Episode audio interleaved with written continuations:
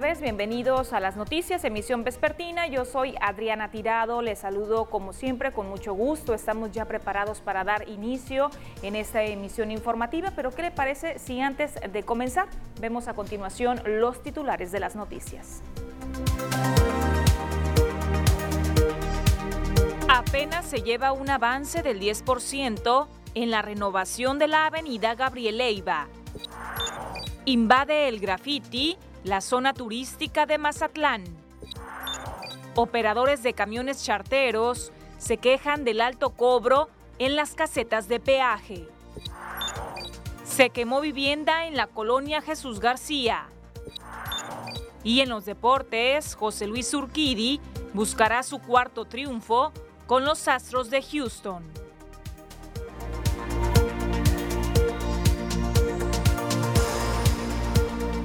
Estamos preparados ya con la información de este día, miércoles 12 de mayo, mitad de semana. Mire, si usted es de las personas que acostumbra a transitar frecuentemente por la avenida Gabriel Leiva, le recomiendo que tenga paciencia porque los trabajos de modernización que se están realizando sobre esa importante vialidad en la ciudad tal parece indicar que van para largo. ¿Por qué? Porque la Dirección de Obras Públicas informó que apenas va un 10% de avance en la obra total. La renovación de la avenida Gabriel Leiva en Mazatlán se ve lejana no solo para la población, sino también para las propias autoridades. La Dirección de Obras Públicas Municipal reveló que pese al tiempo que ya ha pasado, la obra apenas lleva un 10% de avance con respecto al proyecto completo. Pues ahorita eh, están trabajando seis frentes en, a lo largo de toda la avenida. Eh, ahorita están en infraestructura, o sea, tema de, líneas de agua y de drenaje, eh, vamos a decir la parte correspondiente al, contrato de Jumapam. Posteriormente, conforme se vayan rehabilitando las, las líneas, pues ya proceder a la pavimentación de los, de los tramos, ¿no? conforme se vayan liberando. El tramo que ahorita está, vamos a decir, terminado, representa más o menos un 10% de lo que es el proyecto completo. José Daniel Tirado Zamudio, titular de la dependencia, lamentó que tras iniciarse la segunda etapa de instalación de tubería, existan quejas por parte incluso de transportistas ante el cierre de la vialidad en uno de los sentidos. Sin embargo, indicó que para ello hubo un operativo vial diseñado previamente por Jumapam y Tránsito Municipal. Pues mira, ahí el tema de las rutas, tengo entendido que Jumapam lo vio con la dirección de tránsito eh, y se hicieron, se hizo un plan ahí de cómo iba a empezar a, a cerrarse la vialidad y los flujos, etcétera. Sé que se hizo un comunicado de parte de Jumapam de cómo, cuáles iban a ser las rutas alternas. Eh, desconozco ahí pues qué tanto, o sea, si se lo mandaron directamente a la alianza o no, pero de que es información de dominio público, eh, pues lo es. Señaló que la Dirección de Obras Públicas se mantendrá supervisando los avances, esperando que con el término de la introducción de líneas de agua y drenaje, el andar de la obra sea más ágil, dando pie a la pavimentación y liberación de tramos. Con imágenes y la edición de Gustavo García, reportó para las noticias TVP Cecilia Barrón. Y en ese tema, una sugerencia podría ser el poder tomar vías alternas para contribuir y que no haya congestionamientos mayores sobre esa avenida que se está trabajando en ella actualmente. Continuando con otra información, la tala en zonas de manglares que se han venido realizando en distintos puntos de la ciudad bajo el argumento de trabajos de revestimiento que se han realizado en arroyos y canales podría tener a corto plazo ciertas eh, consecuencias, así lo advierten especialistas ambientales. El revestimiento de canales y arroyos que ha llevado a la tala de manglar en la ciudad podría tener repercusiones internacionales. Francisco Javier Flores Verdugo, experto en ecología, conservación y manejo de manglares del Instituto de Limnología y Ciencia del UNAM, dijo que al remover estos ecosistemas habrá menos oxígeno en el agua, lo que incrementará los malos olores en el canal de navegación. Al remover el manglar se va a cargar más de nutrientes el, estero de Urias y eso implica que va a haber un proceso que se llama eutroficación. La eutroficación es que el oxígeno disminuyen el agua por la cantidad de materia orgánica que hay y de alguna forma empieza a oler mal. Y esos malos olores, pues en las marinas es un problema porque no tiene circulación del agua y puede ser un problema aquí que puede afectar, pues sí, las, las flotas navieras. Esto afectará directamente al turismo naviero y pone en riesgo sus futuros arribos, pues cada vez se ponen más exigentes con la solicitud de certificaciones ambientales, ya que los turistas quieren llegar a un lugar agradable. Las empresas van a exigir certificaciones, como han exigido certificación de seguridad, como lo hemos visto, van a empezar a exigir ciertas certificaciones ambientales, porque el mismo turista quiere llegar a un lugar que se vea limpio, que haya una especie de más integración social, que no se vean estratos muy diferenciados, donde se puedan convivir diferentes gentes. Los visitantes van a pedir en un momento dado los barcos cierta calidad ambiental del agua para que puedan entrar. Nadie le gusta llegar cerca de la planta de tratamiento hace años donde los olores te llegaban directamente. ¿no? Señaló que no solo se debe poner atención en zonas estearinas, sino que la ciudad debe ya formar parte de un proceso de certificación ambiental, ya que está comprobado que las personas cada vez buscan más vivir en un lugar con naturaleza sana. Muy interesante la apreciación y eh, la opinión que nos comparte el ambientalista. Eh, continuando con información, le informo que la eh, temporada de huracanes se adelantó para este año 2021, esta situación a nivel nacional, incluso aunado a esta situación, el Servicio Meteorológico Local de la Comisión Nacional del Agua advierte también que se pronostican incrementos en las temperaturas. Este año la temporada de huracanes ha llegado con mayor antelación. Hugo Nordal Valdés, jefe del Servicio Meteorológico Local de la Comisión Nacional del Agua, reveló que se está presentando una situación similar a la del 2017, en que así como ocurrió con la tormenta tropical Andrés, entonces se generó un sistema que alcanzó la denominación de tormenta tropical, siendo el primero de la temporada que oficialmente inicia el 15 de mayo y culmina el 30 de noviembre. Ya se adelantó eh, eh, se ha visto que fue muy temprano. Esta situación es parecida a la del 2017, donde también en, en 2017, el día 9 de mayo, se generó un ciclón tropical que alcanzó la categoría de tormenta tropical y esto pues es el comienzo temprano de la temporada, que empieza el 15 de mayo y termina el 30 de noviembre y pues como ya te digo, se, adelantó porque se generó la tormenta tropical Andrés, que ahorita ya es una baja remanente, deja de afectar al país, cada vez se aleja más, pero ya como una baja remanente. Por otro lado, Nordal Valdés advirtió que el pronóstico indica que a partir de esta semana se estarán elevando las temperaturas, por lo que hizo algunas recomendaciones a la población. Y otro sistema que también empieza a afectar al país es el Frente Frío número 56 por la parte noreste de nuestro país, pero eh, no sentiremos tanto efecto. Ya a partir de hoy las temperaturas se empezarán a ir hacia arriba, el termómetro empezará a marcar temperaturas un poco ya más calurosas, pues empezar a, a tener este, agua siempre a la mano, hidratarnos, no hacer ejercicio en horas de sol y como ya viene la temporada de huracanes, pues estar siempre pendientes de los boletines y sobre todo atender las indicaciones de protección civil en caso de que se presentara algún desastre por algún sistema hidrometeorológico. Dio a conocer que en el caso de Andrés el fenómeno ya se está disipando sin afectar a territorio sinaloense, luego de haber dejado lluvias apenas perceptibles en el puerto. Con imágenes y la edición de Pedro Velarde, reportó para las noticias TVP Cecilia Barrón. ¿Recuerda usted que yo le comentaba en este mismo espacio la semana pasada sobre un evento que se iba a realizar aquí en Mazatlán? Se trata de una corrida de toros y también una pelea de gallos. Bueno, pues este evento efectivamente sí se realizó este fin de semana a pesar de la oposición de animalistas y también de que no se contaban con permisos municipales. Sobre este tema nos habla el oficial mayor Javier Lira González un evento el, domingo y se suspendió. Esa, la determinas después de... ¿Era clandestina? Bueno, era sin permiso. Ah, sin permiso. Esa la va a determinar, la va a determinar este, quien la califique. Eso. Recuerden una cosa, los eventos sin permiso, obviamente eh, el ayuntamiento, si, si los detecta si llega en el momento y se está ejecutando, lo suspende. Sí, yo creo que va a venir una, sanción que la va a determinar, la, la, valora el, juez. Eh, fue protección civil y, la subdirección de comercio. Que eso todo el mundo lo sabe, o sea, sin, sin un permiso, pues obviamente no, no, no, pueden, no, no pueden hacer ningún evento. Tan lo saben que solicitaron permiso, pero no se les dio. Sí, sí, pues, y tiene que intervenir también la, ingresos por el, el cobro del 8%. Con esta información hacemos la primera pausa comercial. Al regresar tenemos entrevista en vivo. Se encuentra con nosotros Juan Carlos Patrón. Él es candidato a diputado local por Morena y Paz, Distrito 23. Regresamos.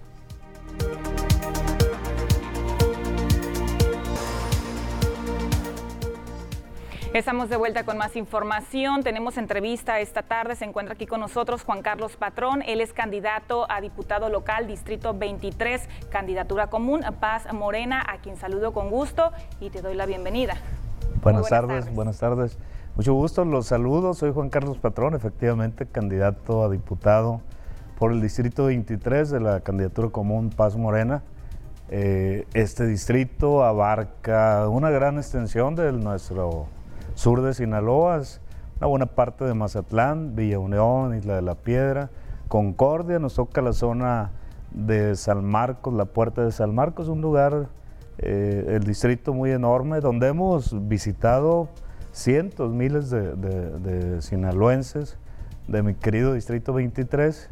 Eh, vamos en los términos de la campaña por la segunda vuelta en los recorridos, sin embargo, eh, siendo yo el enlace eh, de la gestoría del senador Rubén Rocha Moya en su estancia como, como senador, vaya, de, eh, de México este, por Sinaloa, pues eh, eh, estuvimos haciendo eh, visitas por toda, por toda la entidad, ¿no? Conoce, me imagino, a la perfección las necesidades que manifiestan las personas de ese distrito. ¿Qué le dicen? ¿Qué le, qué le piden? ¿Qué nos encontramos en el distrito 23? Bueno, yo soy originario de Concordia, de la Cieneguilla, uno de los pueblos desplazados forzosamente por la violencia.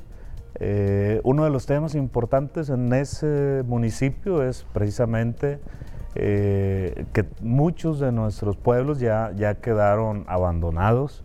Eh, busco yo con mi llegada al Congreso del Estado y hoy tuvimos un acercamiento con un grupo de especialistas en materia de derechos humanos internacionales para eh, buscar de manera inmediata, llegando al Congreso, elevar a rango constitucional el tema de los desplazamientos forzados por la violencia. Es un tema que estamos trabajando y que eh, de manera muy personal y muy directa, ese es un tema número uno para mí. De manera muy precisa, ¿en qué consistiría? Hay que elevarla, mira, el desplazamiento forzado se está dando en todo Sinaloa, hay 25 mil familias desplazadas, según los últimos datos de la Comisión Estatal de Derechos Humanos de Sinaloa hay un, ya se contempla en el Código Penal algunas sanciones, es sancionatoria, ya está incluida en el presupuesto de egresos, eh, por lo menos de esta, de, este, de esta miscelánea fiscal. Sin embargo, al no estar elevado a rango constitucional, los recursos que se destinan se van a su ejercicio. ¿Qué necesitamos para nuestras familias desplazadas? Obviamente necesitamos vivienda, necesitamos servicios públicos, necesitamos educación, salud y sobre todo atención psicológica, es uno de los puntos prioritarios. Este tema yo ya lo he dialogado con mi amigo, el candidato gobernador Rubén Rochamoya de Morena, quien le envío un afectuoso saludo. Y ese punto va a ser tomado como número uno dentro del presupuesto, dentro de las acciones de gobierno de Rubén Rocha, pero para que lo que es ley no este, tenga modificaciones y en un momento dado no se quite, entonces tenemos que meterlo dentro de la Constitución y ahí estamos trabajando para que eh, el derecho de nuestras familias que perdieron su patrimonio como una responsabilidad que el gobierno tiene de darle seguridad, tranquilidad, darle la atención como ciudadano. Bueno, en este momento Juan Carlos Patrón, el Congreso del Estado, punto número uno, vamos a legislar a favor de las familias desplazadas. En ese caso, pues nos comparte una propuesta que va dirigida a las familias que han sido desplazadas por la violencia, ¿no? Propuestas generales. Sí, estamos eh, buscando efectivamente que dentro del rango del Código Penal y del Código Civil podamos llevar a, los temas de lo familiar los juicios orales. Es importante que tengamos soluciones rápidas, justicia rápida y expedita eh, en el tema de lo familiar, por supuesto eh, en, el Código Penal necesitamos mejores eh, servicios, mejores prestaciones, mejor infraestructura en nuestros juzgados. Yo como abogado y saludo a, los compañeros del gremio que me han hecho llegar esta petición. Sinaloa necesita convertirse rápido en un estado de ley. ¿Y cómo podemos hacerlo? Reconstruyendo el tejido social entre los ciudadanos y entre quienes nos dedicamos al tema de eh, procurar justicia. A manera de conclusión, candidato, ¿algún mensaje que quiera compartir esta tarde a nuestro auditorio y a la ciudadanía en general? Con todo gusto agradecerles eh, a ustedes aquí eh, en la televisora y mandarle un saludo a la gente de Concordia, de Mazatlán. Vamos a etiquetar recursos para el distrito de Río 111 y vamos como punto prioritario también a echar a andar el acueducto Picachos Concordia para que Concordia ahora sí tenga agua y tenga desarrollo. Tomando como contexto este problema a nivel nacional, el tema de la sequía, ¿no, candidato? Sí, sobre todo así es, ¿no? Y es, como concordencia estoy comprometido con ustedes. Recuerden, y Mazatlán desde hace más de 40 años me abrió la puerta, me cobijó Así que tendrán un diputado bien comprometido con Mazatlán y Concordia. Te agradecemos, candidato, por compartirnos eh, un poco sobre las propuestas de trabajo. Está aquí con nosotros Juan Carlos Patrón, él es candidato a diputado local, Distrito 23, candidatura común Paz Morena. Agradeciendo, por supuesto, por compartirnos un poco de información para usted, sobre todo con la finalidad de que le sea de utilidad, de utilidad para este próximo día 6 de junio, una fecha muy importante a nivel nacional. Con esa información tenemos que seguir nosotros con una breve pausa comercial. No le cambie, al regresar tenemos más información.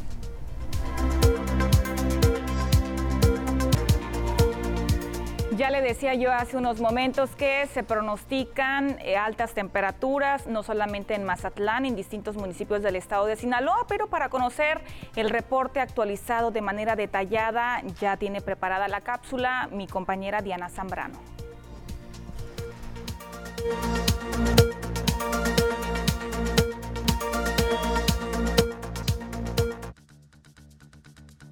Hola, ¿qué tal? Y buenas tardes. Bienvenidos a aquel reporte meteorológico. Qué gusto acompañarlos ya en esta tarde de miércoles, ya mitad de semana, damos inicio con el mapa nacional para conocer las temperaturas actuales en algunos puntos importantes del país, comenzando en la frontera en Tijuana, actualmente con un cielo despejado y 21 grados. La Paz el día de hoy se registra en 31 grados, Guadalajara nublado con 30, Acapulco 32 grados y ya para finalizar más el sur con Mérida, aquí tenemos temperatura que llega hasta los 39 grados. Pasamos a conocer las temperaturas actuales en nuestro estado. En Sinaloa podemos ver valores de temperatura, los cuales varían entre los 31 grados y los 38 grados en la capital. ¿Qué nos espera para este resto de la semana? Comenzando en el puerto de Mazatlán. Aquí tenemos una semana parcialmente nublada, las máximas que se van a mantener en los 31 grados para el resto de la semana en Mazatlán. Y en la capital de Sinaloa, Culiacán, mañana tenemos un día caluroso con máxima de 39 grados, con cielos totalmente despejados. Las mínimas que se prevén entre 23 y los 18 grados para Culiacán. Ya para Guamuchil, el día de hoy se mantiene caluroso con 37 grados. Tenemos máximas que van a incrementar hasta los 40 grados centígrados para el día de mañana, con cielos totalmente despejados. Ya las mínimas que se prevén de entre 18 y los 21 grados para Guamuchil. Ya para Guasave, mañana jueves, ojo, tenemos una máxima que alcanza los 40 grados centígrados con cielos totalmente despejados. Las mínimas que se prevén de entre 18 y los 21 grados para Guasave. Más al norte, en Los Mochis, actualmente con 38 grados centígrados. Mañana la condición de cielo se mantiene totalmente despejada con 40 grados centígrados, la mínima que se prevé de 20 grados para Los Mochis. Respecto a la fase lunar, nos mantenemos aún en luna nueva. La salida de la luna a las 7 horas con 4 minutos. La puesta de la luna a las 20 horas con 46 minutos. La salida del sol a las 6 de la mañana con 27 minutos. Ya para finalizar, la puesta del sol a las 19 horas con 45 minutos. Hasta aquí reporte meteorológico. Espero que tengan una excelente tarde.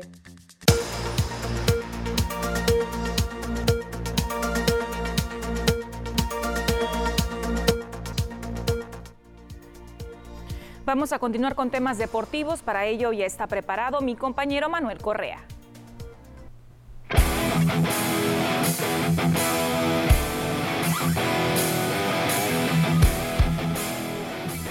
Buenas tardes amigos de las noticias, bienvenidos a este espacio deportivo. Les saluda con gusto José Manuel Correa trayéndole la mejor información local, nacional e internacional que tenemos hasta el momento. Vamos a comenzar con lo local y lo que sucede en el puerto de Mazatlán. Y es que el día de hoy se llevó a cabo en conferencia de prensa, se anunció que se va a disputar el torneo de tenis Britannia en el club, por supuesto.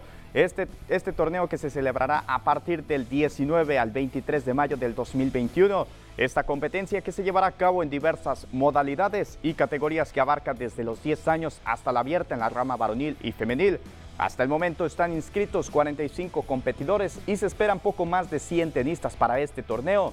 El cierre de las inscripciones para el torneo será el martes 18 de mayo hasta las 10 de la mañana y el sorteo se realizará a partir de ese mismo día a las 11 a.m. Los partidos estarán arrancando a partir de las 4 de la tarde y la final se disputará el domingo 23 de mayo por la mañana. Se premiará los dos primeros lugares de cada categoría. Y a continuación habló Guadalupe Domínguez, quien es entrenador de tenis y promotor también de este torneo. Vamos a escucharlo. Va a haber eh, de todos los niveles, desde novatos hasta la categoría A, que es la máxima eh, representación o los mejores jugadores a nivel local. Sí, eh, siempre Mazatlán se ha caracterizado por tener el mejor nivel a nivel estatal. Todo está descrito desde los juniors. A pesar de la pandemia, han estado los jugadores activos en, cada, en canchas particulares o en diversos, pero nunca han dejado de, de, practicar, pero en su sana distancia. Siempre ha dado unos buenos eventos y la mejor organización, igual que otros clubes, realmente eso es lo que esperamos, como siempre, eh, estar con las mejores raquetas y Vámonos con más información referente a Liga Mexicana del Pacífico. Y es que Venados de Mazatlán mejoró su pick. En la ronda número 6 le tocó al Venados de Mazatlán de cara a lo que viene a ser Liga Mexicana del Pacífico, señores. Y este cambio lo hizo con Sultanes de Monterrey. Todo esto por el definitivo pitcher Gavino Ábalos, a quien le cedieron las ambiciones y lo que viene a ser este pelotero. Los rojos movieron sus cartas y después de contar con el lugar número 10 en la ronda del draft nacional, mejoraron cuatro posiciones a realizar el cambio definitivo del pitcher relevista Gavino Ábales Sultanes, quien logró una efectividad de 1.80 durante el rol regular en la pasada campaña. El draft de la Liga Mexicana del Pacífico se llevará a cabo el 8 de julio en Hermosillo, Sonora, donde Venados de Mazatlán ocupará además la novena ronda en el draft de peloteros extranjeros. Vámonos con más información referente a los mazatlecos y lo que sucede. Y es que José Luis Hernández Urquidis tendrá participación el día de hoy ante los angelinos de Anaheim. El lanzador derecha con esta apertura buscará conseguir su cuarta victoria de la campaña de MLB. Urquidi en su última apertura que realizó fue ante los Azulejos de Toronto. Tuvo labor de siete entradas completas, permitió cuatro hits, dos carreras, una base y ponchó a dos, dejando su efectividad de 3.51. Hasta el momento el equipo de los Astros se encuentra con récord de 19 triunfos y 17 descalabros, posicionándose en el segundo lugar de la Liga Americana en la respectiva conferencia oeste. Vámonos con más información y lo que sucede ahora en el mundo del fútbol mexicano y es que arranca el día de hoy la liguilla, la respectiva liguilla y Cruz Azul que enfrentará el conjunto de Toluca. Estamos viendo las estadísticas y qué es lo que se va a llevar a cabo el día de hoy. El juego de ida entre Toluca y Cruz Azul a partir de las 6 de la tarde en el estadio Nemesio 10 y el conjunto de los rojinegros de Atlas que estará recibiendo en el estadio Jalisco a los Camoteros de Puebla este partido que se llevará a cabo a las 8 de la noche. ¿Cómo llegan estos equipos? El conjunto de los Cementeros de Cruz Azul con un récord casi perfecto, hay que decirlo, de muchas victorias conseguidas a lo largo del torneo regular y por parte del conjunto de Toluca que consiguió su pase a la liguilla al derrotar al actual campeón hay que decirlo, León por la vía de los penales, merecimiento lo que tiene el conjunto de Toluca. Y por otra llave tienes al conjunto de los rojinegros de Atlas que vencieron con facilidad 1 por 0 al conjunto de Tigres. Y los camoteros de Puebla que se instalaron en la liguilla de manera directa al posicionarse en el lugar número 3 de la tabla general. Vámonos con más información ya para cerrar el bloque deportivo. Y es que finalmente la Federación Mexicana de Taekwondo definió que el 15 de mayo se hará la evaluación interna entre Briseida Costa y María Espinosa para definir a la representante que estará en los Juegos Olímpicos de Tokio 2021 en la categoría de más de 67 kilos.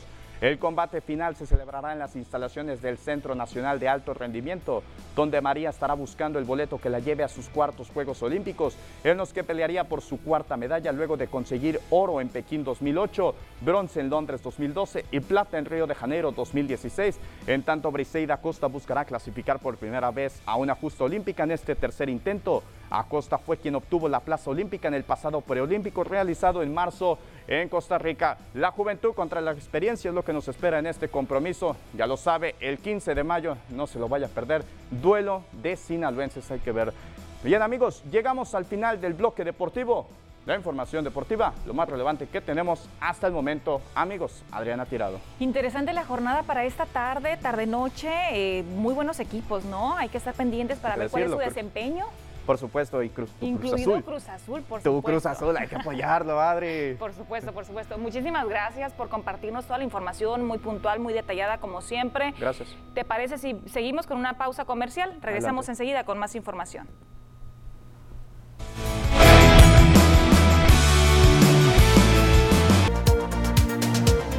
Nosotros en las noticias continuamos con más información.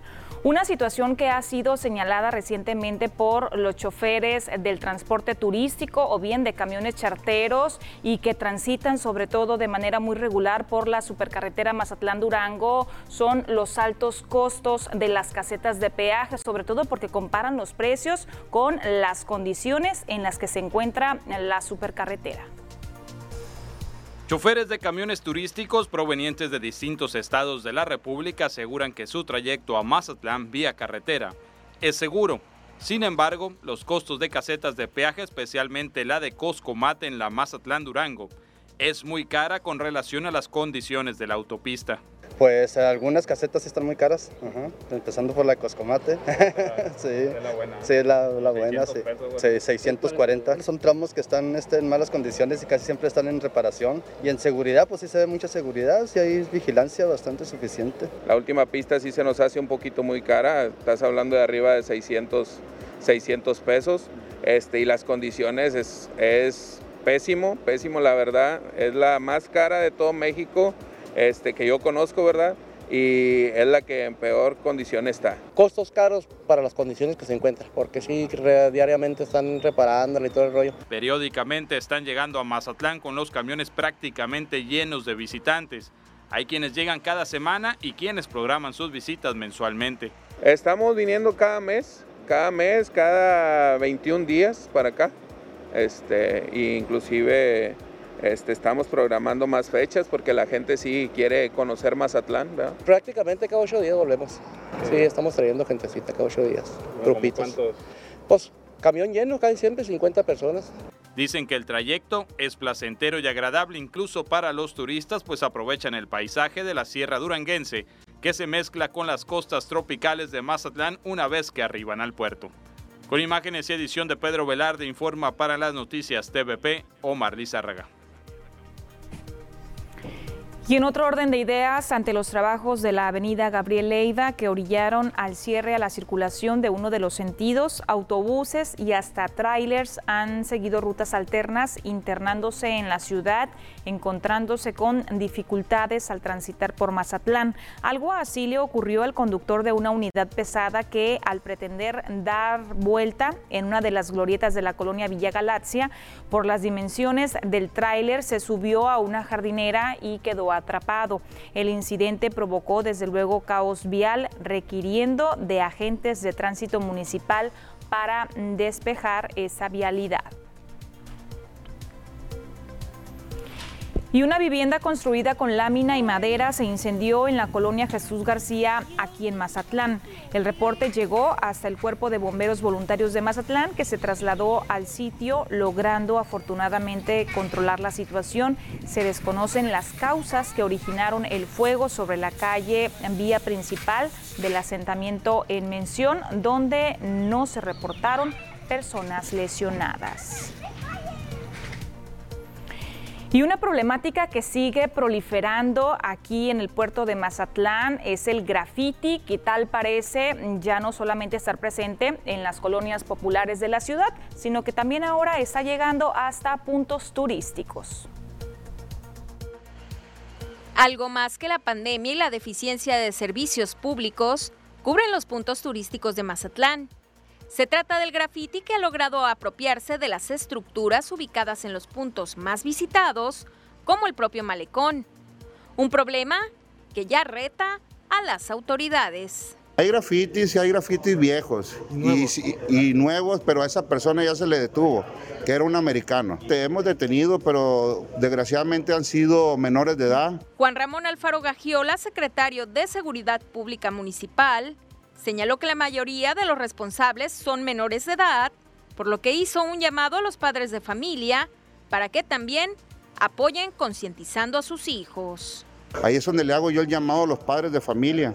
Le hago el llamado a los padres de familia que sepan qué andan haciendo sus hijos en la calle. Y sí, sí, por medio de la Procuraduría del DIP, sí hemos trasladado menores de edad. Ahorita está considerado para nosotros, eh, cuando son menores de edad, pues entran por una falta ya que no podemos violentar los derechos humanos de ellos. Se les hace el llamado a los padres, no podemos proceder así porque estamos violando los derechos humanos del menor. Indicó que el graffiti está contemplado en el bando de policía y buen gobierno, pero al ser infractores menores solo pueden ser detenidos y trasladados por medio de la Procuraduría del Menor, la Mujer y la Familia del sistema DIF, sin retenerse por tiempos prolongados y sin una penalización severa, lo que motiva a que las y los jóvenes se vuelvan reincidentes en las pintas. Con imágenes y la edición de Pedro Velarde, reportó para las noticias TVP Cecilia Barrón. Pausa comercial, regresamos.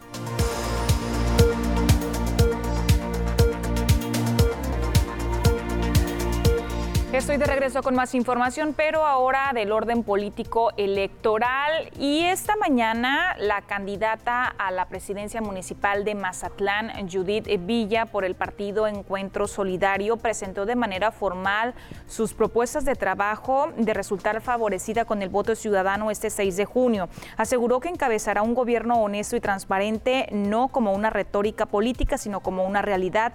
Mejorará la seguridad pública, capacitación de la policía, se implementará un intenso programa de pavimentación, eficientizará el servicio de recolección de basura, el alumbrado público y será un gobierno facilitador de la inversión sin moches, así lo dijo. Por otro lado, la candidata aseguró recientemente estar siendo víctima de ataques, pues le hackearon sus redes sociales y también le robaron su teléfono celular. Vamos a escucharla.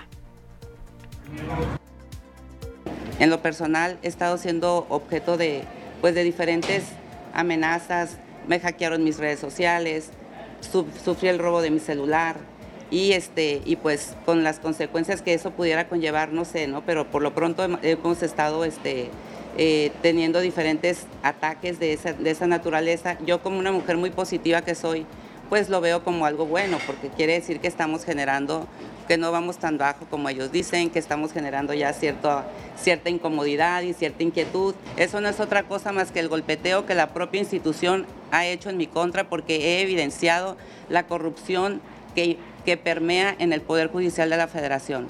En el Poder Judicial de la Federación, como en la mayoría de las instituciones, hay justicia selectiva y eso lo sé yo muy bien. Y por su parte, Samuel Lizárraga Camacho, él es candidato a presidente municipal de Mazatlán, partido Fuerza por México. Él reconoció que existe en la zona rural de Mazatlán un problema de inseguridad. También compartió a continuación algunas de las estrategias que implementará para disminuir la incidencia en esta problemática. Mira, ahorita estamos haciendo un análisis de todo el proyecto de la seguridad este, hay una fórmula establecida que por cierto número de habitantes tenemos que tener un policía. Desde ahí ya estamos un poquito deficientes en ese proceso. Otro es capacitarlos, eh, capacitarlos bien y también que la ciudadanía sea partícipe entre el gobierno y, lo que es el sistema de seguridad. Eh, participe en todos los sentidos y, este, y que nos den la confianza. La confianza, hay buenos elementos, hay gente que quiere participar realmente bien, nada más este, pues darle las herramientas, darle los insumos necesarios para que ellos pues tengan una, un buen funcionamiento. Y el también candidato a la presidencia municipal de Mazatlán por el partido Movimiento Ciudadano, Martín Heredia, él se pronunció respecto a las presuntas multas que pretende implementar el gobierno municipal para las personas que desperdicien agua potable y también en el tema de recolección de basura. Lo que están es fuera de foco, están desubicados, están en otro eh, eh, en, otra, en otra visión de las cosas. Ellos lo que tienen que hacer es empezar a organizar la sociedad, lo que tienen que hacer es empezar a abonar al clima de, mejoramiento de la calidad de vida de los mazatlecos. Eh, ¿Y quién los va a multar a ellos? Y, y Rafael Buelna y Avenida La Marina. ¿Y quién va a multar al presidente? Pues esa es un área pública y tiene meses el basurero ahí, pero es un basurero impresionante, o sea, tiene meses la basura ahí. ¿Quién los va a multar a ellos? es un tema de multas, es un tema de conciencia cívica, de conciencia ciudadana.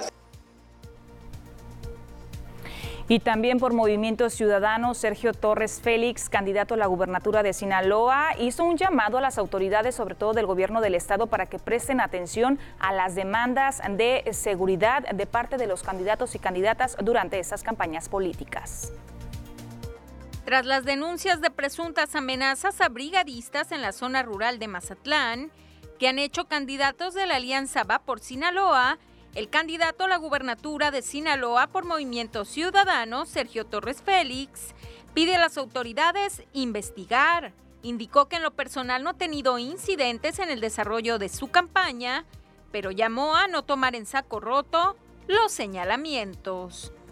Nosotros estamos trabajando, estamos tranquilos, estamos llevando nuestra campaña en lo que a mí me corresponde y a mí tampoco nadie me ha informado que haya habido algún contratiempo, alguna amenaza de grupos delictivos. Que la autoridad tiene que investigar, obviamente, no lo pueden tirar a saco roto, ¿no?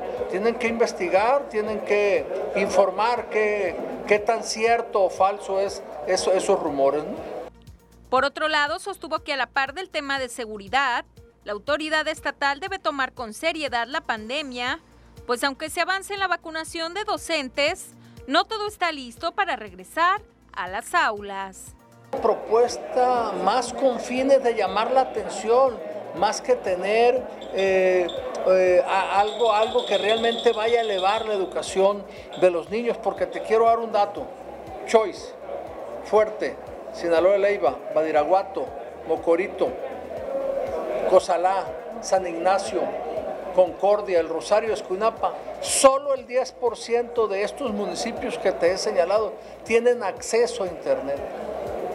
El 10% de los que viven ahí. Torres Félix afirmó que de llegar a ser gobernador de Sinaloa, estaría impulsando la rehabilitación de mil planteles de los 5.000 existentes en la entidad, tomando en cuenta que la mayoría actualmente se encuentra en abandono ante la emergencia sanitaria. Con imágenes y la edición de Gustavo García, reportó para las noticias TVP Cecilia Barrón. Y la candidata a diputada local por el Distrito 22 de la Alianza Va por Sinaloa, Elsie López Montoya, realizó un recorrido por la colonia Benito Juárez de Mazatlán. La abanderada del PRI, PAN y PRD mencionó que continúa recolectando las principales demandas de los ciudadanos para crear propuestas viables que beneficien a los habitantes de su distrito. Señaló que de resultar favorecida en la elección del próximo 6 de junio, trabajará en temas como los derechos de los animales, agenda ambiental e inclusión y diversidad. Vamos a escucharla a continuación. Traigo temas de protección animal. Cuando yo fui diputada tuve la oportunidad de presentar una iniciativa. Hay cosas que ya he hecho, tengo la experiencia, la capacidad para eso y ya me sé el proceso legislativo. Y traigo temas de protección de medio ambiente, en donde eso nos permitirá tener también una ciudad más ordenada y, más, y sustentable y, no solamente desde el tema de medio ambiente. El medio ambiente te da para todo, para el tema económico, para el tema social. Y ahí me he reunido con algunos colectivos que, que traen ese tema. Traigo temas de inclusión, para, eh, voy a crear el Instituto de la Diversidad y de la Inclusión. Mucha gente está siendo discriminada por ese tema, entonces hay manera de hacerlo. Y voy a apoyar, pero con todo, y tiene que ver con recursos también, a los promotores del deporte y de la cultura. Porque y mire, este periodo electoral, ya lo he estado comentando en diversas ocasiones, de este año 2021, que es denominado como las elecciones más grandes de la historia, en las que literalmente se decide el futuro del país los próximos años. Y en ese sentido, TVP busca sumarse a las distintas campañas públicas y privadas que destacan la importancia de ser un buen ciudadano a través, por supuesto, de la participación electoral con el voto. Bajo el lema por una sociedad más responsable, mexicanos de distintas edades alzan la voz para que aquellos que nunca han votado o que se muestran escépticos o apáticos den este importante salto hacia el contribuir con la elección de sus gobernantes. Recuerde, este próximo 6 de junio salga vamos a votar con su cubrebocas y con la sana distancia. Es momento de cumplir con nuestro deber como ciudadanos responsables. Hacemos una pausa comercial. Regresamos en breve.